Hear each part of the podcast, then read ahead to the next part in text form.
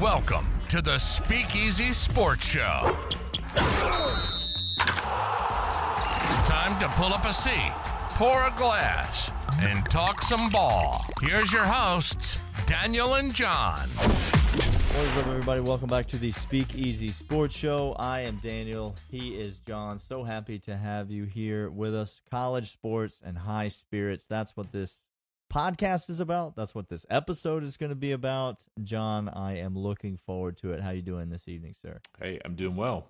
Get to talk about uh, two of my favorite things: college basketball and whiskey. So I, I don't know how you can be how you can not be in a good mood when when you're spending time doing doing that. So Yeah, I presume there are people that like record podcasts and like what about stuff that they don't enjoy, but man, that seems like it'd be pretty pretty miserable. no, and I Um, also presume that people do podcasts where they can't actually drink while they're recording, and that doesn't seem fun either. Right, and th- and in this setting, it's not only encouraged; it's sort of mandatory for the for the content to work. So, um, if you're watching us on YouTube, uh, cheers to you. Raise a glass. Um, if you wanted to help us out, if you if you have any inkling to do anything kind for two random guys on the internet, um, subscribe to the channel. That would be all that we'd ask you to do. If you want to leave us a comment, leave us a thumbs up, hit the notification bell, all that's great. Subscribe to the channel. We would love that. And um excited to be back again talking about college basketball. And um there's a chance that by the time this episode comes up, by the time you're watching this, it could be March already. And that is that's a special time. It's this it's it feels different. The air feels different in March because conference tournaments are right around the corner, Jon. And then the big one. The big one, and Yeah. boy, is it is it looking like it's going to be big, Daniel. We got some teams. We got some teams that were left for dead that are all of a What sudden now. No, not anymore. not anymore. Um, I can't boy. ever remember being this excited about an NCAA Yeah. tournament. I, I'm Yeah. not. I'm, that's not even hyperbole for the sake of the pod. I'm I'm so excited. So let's get into the tournament. Um, every week on the show, leading up to the dance, we are doing attorney tasting, and so we're bringing one of our favorite pours, and we are um comping it to one of the favorites in the NCAA tournament. And so uh, I'm gonna let you go first, Jon. Tell the people what you're sipping on this evening and who that beverage reminds you. yeah, so we're th- this is our third tourney tasting episode, and um, and I can't believe that we that it's taken us three episodes to get to this team that I'm going to talk about. But there is a reason why it's taken us three episodes. I I'm sipping on um Mm. a Colonel. E.H. Taylor small batch, a little a little E.H. Taylor Jr. small batch. Um, Colonel Edmund Haynes Taylor Jr. There he is. one of the founding fathers of bourbon, the famous OFC distillery. Um, do you know where that distillery happened to be located, Daniel? Uh, bah, gosh, I can't imagine to be outside the walls of the great state of Kentucky. It's the great state of Kentucky. We're talking about Kentucky. We made it two full episodes of Tourney Tastings without talking about Kentucky. And why did we make it that far? Because Kentucky had a stretch where they you mentioned it on one of the on one of our recent podcasts, the the bracket reaction show, where Kentucky you had people saying maybe John Calipari should be fired. Hang it up. I mean, you had people saying, you know, maybe this team they can't play defense. You know, yeah, they're a juggernaut on the offensive end of the ball, but they can't play defense. They can't stop anybody. Kentucky has come back with a vengeance. They have roared back. Um, and this team right now is playing some of the best basketball um, that they have played all year with an incredibly talented and somewhat young team peaking at the right time. Um, you got um, our our guy Antonio Reeves still filling it up, and then you got Oh, yeah. you got Sheppard. Man, this kid can play. kid. This kid can play. Um, he put up yeah he put up uh he put up 32. We're recording this on a, on a Tuesday night. He put up 32 against Mississippi State. Um, in a, in a in a win against a good Mississippi Ta- State team that's going to be a tournament team. So Kentucky, you know they've done nothing but win uh, four out of their last five. They dropped a one point loss to LSU, but let me t- let me tell you the teams that they beat. They beat Ole Miss by 12 Mhm. They beat Auburn at Auburn. Is that a good play? Is that a good place to get a win? Uh, I mean, a lot of people have probably done that this year, right? Beat Auburn at Auburn. I think Kentucky might be the only nah, one. nobody, nobody, nobody, but Kentucky. And Kentucky held Auburn to 59 points, a team that was getting uh, absolutely hammered, saying, you know, th- that they couldn't play defense, and an Auburn team that is an absolute offensive juggernaut at home, a team that has Mhm. put up 100 points multiple times at home against good teams, beat a South Carolina team 101 to 61 um, at home. Kentucky held them to 59 points. Uh, again, I mentioned, you know, they dropped the one point loss to LSU, but then they they beat Alabama um, and they ran Alabama off of that court. It was it was a Yeah, yeah, yeah. incredibly high scoring game, one seventeen to ninety five, um, but beat Alabama by twenty two. Turned around and beat Mississippi State tonight. I'm drinking in honor of Kentucky because I think this Kentucky team is about to be incredibly dangerous in this NCAA tournament. Um, they have Arkansas and Vanderbilt, a couple of tune-up games uh, to start March, and then they get to go to Tennessee um, and see and see what you're made of in the last game of the regular season at Tennessee. Um, but I'm I'm very excited about this Kentucky team, um, and not only that, but you know, it's it's if we're to do tourney tastings, you can't talk about whiskey and not talk about Kentucky. The board cheer- is wide open. So cheers, You, yes, yeah. yeah. The hardest part, you know, I had to for me, I picked the CH Taylor, uh, the EH Taylor because it that's what I think about. I think about Buffalo Trace and I think about EH Taylor when somebody says, "What you know?" If if I need the quintessential like Kentucky bourbon, those those are the two two where my mind goes immediately. So went with the EH Taylor tonight. All right, yeah, I, I love that. I love that pick. I love Kentucky. I love the way they're playing right now. Um, I love them in the tournament. I mean, give me coaching and talent in the tournament, and a little bit of sprinkle in a little bit of, um, like try hard disrespect attitude. You know, like you can't have entitlement walking into the NCAA tournament. And I think Kentucky was ripe is always ripe to feel entitled. But this year they've been so disrespected that I think Cal's got that message across. And um, you don't want to see this Kentucky team in your bracket. They may hang a hundred on you in the NCAA tournament and like just Nobody absolutely run that. you out of the gym. Nobody, no fan base trying to have that. Like you celebrating a win, you made it to the tournament, you won your conference championship, and here comes Kentucky. They just putting you putting you out of your misery. You want to talk about a team that's going to put you out of your misery? Um, I am going. I'm going to the great state of Tennessee, um, John. Uh, right next door to Kentucky, just its neighbor to the south. Um, and and in the whiskey world, in the American whiskey world, Tennessee is the only state that that that even plays on the same field as Kentucky when it comes to whiskey. A lot of that is obviously because of Jack Daniels and and such, but um, but I'm not drinking any of that in honor of the Tennessee Volunteers. I'm going a different path. I have a I have a Jack Daniels single barrel over there, and I've got some good. I have some good stuff. Yeah, I but we can't call any- it tourney tastings and pull out the the We're not the, trying JD the, the number the old number seven. Old, we're not pulling out an old number seven here. All right, that ain't what we're trying to be on this show. I think the fans have come to expect a little bit more. So I'm gonna go. I'm gonna go with this.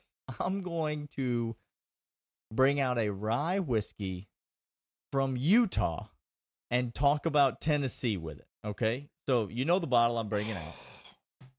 This is my favorite rye whiskey that is sold in the world. Mine too. Um, and it is not the most expensive. It's not even the most expensive. The double rye. It's not even the most expensive in the High West line Mm-mm. of rye whiskeys. But it's it's nothing compared to some of these WhistlePigs and the the farm stocks and all of that stuff. Like peerless rise and all of those things mm-hmm. that like get all these high marks and whatever. Give me a High West double rye. It is the best tasting, sipping rye whiskey that you can buy. And so do yourself a favor. It's readily available, usually wherever you get um, at your local liquor store. And so I bought a bottle last week in the state of Georgia, and I paid thirty six dollars for it. Yeah, a reasonable price, and you just go and you buy it, and it tastes really good. It almost reminds you of a time when whiskey used to be a reasonable thing, like when it used to before it absolutely got off the rails. I'm picking that pour, uh, and I'm drinking that in honor of Tennessee because Tennessee, to me, when I look at this, when I look at the top four seeds, when I look at the tournament bracket projections and I'm looking at the contenders and the top teams, and no one's going to argue Tennessee's not right in there with all those contenders. Tennessee's the team that to me screams the loudest. I don't care if no one's picking me. I still may be the best that's out there. And that is that's what High West is. It doesn't matter if nobody's picking it. It doesn't matter if it's not winning any awards. It doesn't matter if it doesn't cost two hundred dollars a bottle, like some of these, uh, like the UConn bottle or the Houston bottle or the Kansas bottle. Like it doesn't matter if it's not a real expensive bottle. It may just be the best one out there, and that's Tennessee. You're talking about a team that is um, a Rick Barnes coach team, and so you don't have to have me tell you that they're number two in KenPom defensive efficiency. They are one of the most absolute, second to only to Houston. They, they are a team that will make your life a living hell on the defensive end. Uh, Vescovi is going to get under you. Zakai Zeigler is going to absolutely destroy your primary ball handler, whoever he is. Um, you know who I miss, Jon? Just as a Plavsic, Plavsic, that guy, the big guy in the middle from last year. I, that was to me the most Rick Barnes basketball player that's ever Rick Barnes in the history of Rick Great Barnes. way to put that. Yeah. Um, they don't have him, but they will still. Um, Josiah Jordan James, Adu on the inside. Like they've got guys on the inside that can absolutely enforce, and they will just flat out guard you for 60 minutes. But you're also talking about a team that's 21st in KenPom offensive efficiency. And if you know anything about Tennessee basketball and Rick Barnes' coaching career, that is not normal to have a Rick Barnes team be 21st in offensive efficiency. Um, and a lot of it has to do with Dalton Knecht. Yes, he is an absolutely elite scorer for Tennessee, and he can go and get you a bucket anytime you want. He's one of those guys, Jon, that that might just have a an NCAA tournament like blow up. You know, Mhm. like he's the kind of guy that could go for 30 a night and run his team all the way to the final four and have one of those magical NCAA tournament runs that we have seen so often um, from guys. Dalton Knecht is a guy that I would watch out for Incredible. in that category. And and they're just a complete basketball team right now. Like they they can get it done on both ends of the floor and it almost doesn't matter what they're seeded because if you're Tennessee, I don't think you care who you match up with in the first round, who you match up with in the second round. You put like even if they fall as far as the 4 line, Jon, which I don't think they could fall any farther than 4 Mm-mm. but even if they fall as far as the four line, I don't think Tennessee is a team that cares about matching up with a one seed in the Sweet 16. It just, the matchups don't really matter to Tennessee because they're going to come out and get you out of your rhythm and get underneath you defensively. Mhm. And there's not going to be a lot that you're going to be able to do about it. And that doesn't matter if you're UConn or if you're Duke or if you're UNC or if you're Creighton or if you're any of these other teams. I don't think Tennessee cares if they're a one seed, if they're a four seed. Um, it's it's going to be a fun team to watch in the NCAA tournament. They obviously had a good run last year. Um, didn't get as far as they wanted to go, but I think this team's a legit Final Four contender.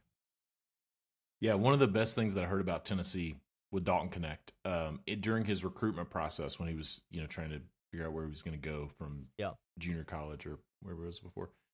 He, uh, he- somebody on the Tennessee staff, I don't know if it was Rick Barnes or if it was another coach, but somebody told him said, "Hey, we need offense, and you need defense."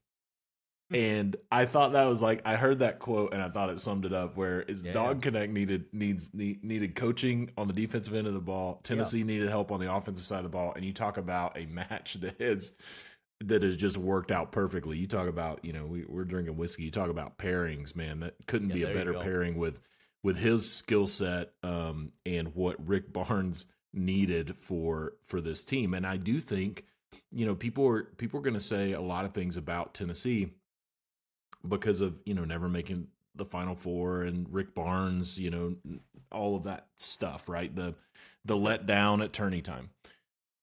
I do believe firmly that what Tennessee has been missing is a player like Dalton Knecht. I I believe that Tennessee they've had good players and they've had good teams like you laid out. They haven't had that guy.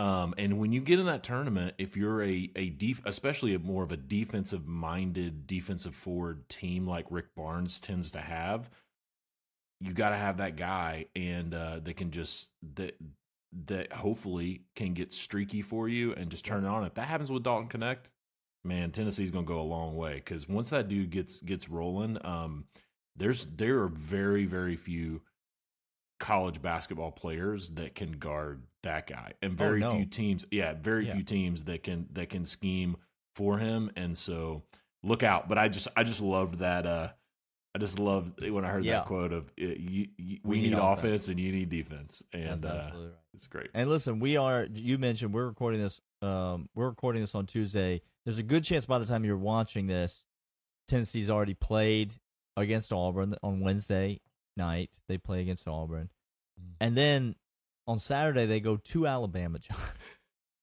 And then the following Wednesday they go to South Carolina, that's not a hard place to play and then they end the season back home against the Kentucky Wildcats that you mentioned earlier. You want to talk about a murderer's row. And so when I say falling to a four seed, like Kentucky could legitimately go one and three in the last four weeks of the season. yeah And that wouldn't be the craziest thing in the world. And then they could make the final four. Like that is that's who this Kentucky team is. Obviously the SEC is very deep and it's very loaded. Uh, Tennessee, sorry, yeah, that's who this Tennessee team is. Um, uh, and uh, it's gonna be fun. It's gonna be fun to see Tennessee and Kentucky matching up at least once again in this regular season. Maybe, maybe again in the SEC tournament. Who knows? Um, uh, man he is gonna- Jon. Yeah I one- am Daniel. one of these days we're gonna we're gonna figure out a watch along or something for a for a Tennessee Kentucky type game because it would be Oh yeah, I think we need to bring. I think we need to bring the people in at some point. We'll figure that out maybe for next, yeah. next season. no, but we man, a- we absolutely should. be super Yeah. super exciting. Um, yeah, we got a we got another UConn Marquette game coming up at the end of the season. We got some made we got some big matchups in the Big Twelve. There's a lot of lot of lot of options. Um, uh, got a lot more college basketball to talk about as um as you would expect. Um, hope to have you with us. Subscribe to the show. Thank you so much for all of you who are watching and listening, and we will see you guys next time.